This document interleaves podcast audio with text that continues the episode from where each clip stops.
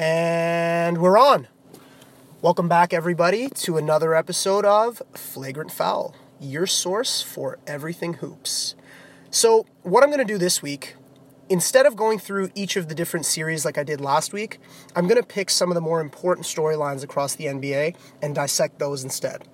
This way, we get to focus on the real shit, you know, while filtering out the bullshit. Feel me? Okay. So, first, what I'm going to do is I'm going to talk about Philly, the Philadelphia 76ers, and what they've done so far in these playoffs. Next, I'm going to touch on the OKC Jazz series. And finally, I'll round it out with some much needed Raptors therapy. All right? Here we go. The Philadelphia 76ers have arrived, ladies and gentlemen. They have arrived and with a bang. They trusted the process, and it's finally fucking paying off. Not only are they a heck of a team with, in my opinion, two of the best players in the league, I'll touch on that in a second, but they've brought a buzz back to Philadelphia, a buzz that's been missing for years. Every time I go on social media, I see some sort of post, some sort of video, some sort of hype about Philly, about the Sixers. It's wild. Look at Kevin Hart, uh, Philly native. Kevin Hart, every time I open Instagram, there's a picture of him either courtside at a Sixers game, being picked up by Joel Embiid, or running around in a Sixers jersey trying to free Meek Mill. Man, I haven't seen Kevin Hart this hyperactive on Instagram since he was caught cheating on his pregnant wife. I guess Tristan Thompson gets a shout out there too. Uh, okay, okay, back on track. The Sixers. As I said, two of the best players in the league today Joel Embiid and Ben Simmons. I personally think they're the best one two punch in the league. Yeah, you got the Warriors, they have four, you know, all stars, Hall of Famers potentially. You got Chris Paul and James Harden, who are absolutely dynamic. But in terms of one two punch and how well they complement each other, I think Ben Simmons and Joel Embiid, not only today, but for the next decade, are going to be the best one two punch. According to Stephen A. Smith, Ben Simmons is a jump shot away from being the next LeBron James. I don't know if I'd go that far because, you know, LeBron is obviously the king and LeBron is LeBron. But for Ben Simmons to get that much praise from one of the most hard nosed and difficult reporters um, or commentators in the NBA in Stephen A. Smith, that, that's, that's some pretty good shit right there. Joel Embiid, is a center. He is a seven foot specimen who can shoot the three, pull up, take you to the hoop, post up, you name it, he can do it. I think he's the best center in the league, and it's not even close. Not to mention, he has an A plus troll game, so you don't want to fuck with that. Then we go to their role players. Robert Covington. For the casual NBA fan, you probably don't even know who the fuck this guy is. But Covington led the league in deflections. Do you know how hard that is? That means that you have to be, when you're on the floor, you have to be looking at the ball all the fucking time, getting your hand on it if it, if it crosses a passing lane, um, trying to go for a steal, you know, gambling, doing this, doing that. Covington is their unsung hero. We have JJ Redick, Mr. Steal Your Girl, as I like to call him. Redick is your prototypical white boy shooter that every championship team needs. I think Redick is a stud. I think he's perfectly suited for this team, and I think he, with his veteran presence, is going to help a lot. Then you look at their other role players Dario Saric, Marco Belinelli, Ersan Ilyasova. I mean, like, Philly has the fucking United Nations of role players on their team. They are killing it.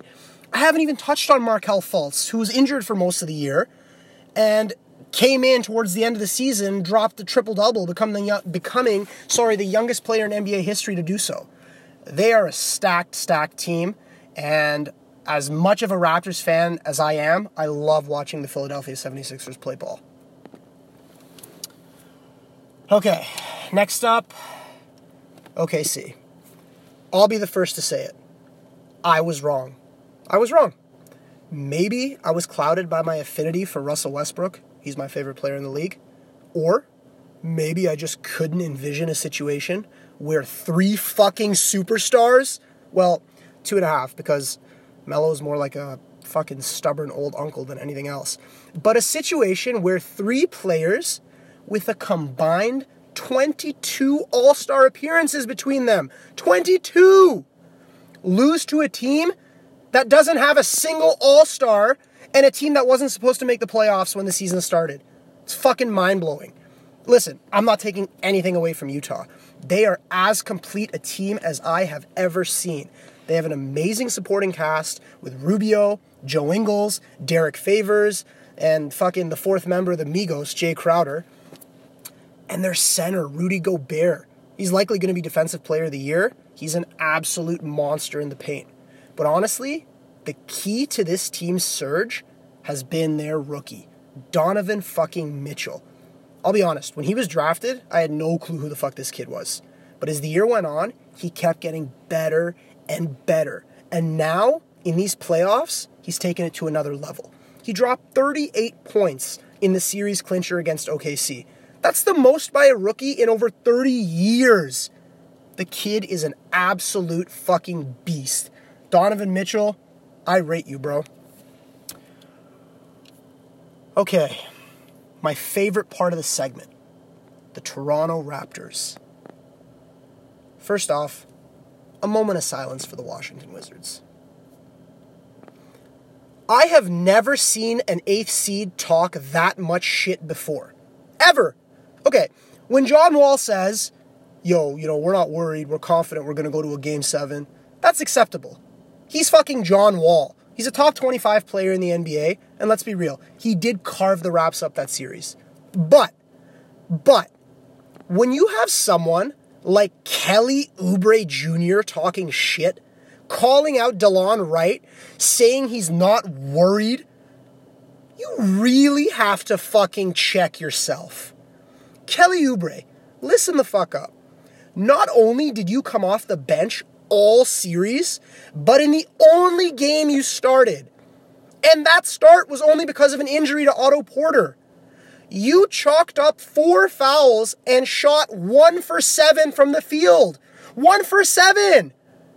And your name is fucking Kelly. Please take a seat. Okay, enough about the Wizards. They're done. I'm sick of talking about them. Let's talk about the fucking Raptors. Here we go honestly, they played some beautiful second half basketball on Friday. Unbelievable. I was jumping up and down. Everybody who saw the floor played well. Everyone. Except for Serge Ibaka. I'm sorry, Serge, but when you're getting paid 60 plus million dollars, you better fucking show up. I'm going to give Serge the benefit of the doubt because the Raps ended up winning the series.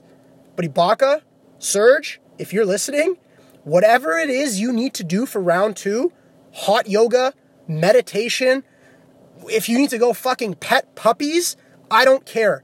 Get it together. We are going to need you. Now, a lot of people are going to talk about Lowry shooting the lights out on Friday or JV manning the paint. But to me, the MVP of that final game was Fred VanVleet fucking steady Freddy. His importance to this team is so understated. I cannot say it enough. He runs that second unit like a fucking sheep herder. And most importantly, most importantly, he lets our key guys rest. Do you guys know? DeMar didn't even check into the fourth quarter until there was about four minutes left. Do you understand how much of a luxury that is in a closeout game on the road? Fred, I salute you, man. Now, I'm not going to dive too much into the Raps Cavs series yet. I'm going to save that for when a few games have been played, but I will say this. We know that LeBron is the Raptors' kryptonite. We know that the media loves to play it up. I mean, rightfully so. He has taken us out the past two years in the playoffs, and it legitimately feels like he drops a new fucking NBA record every time he comes to Toronto.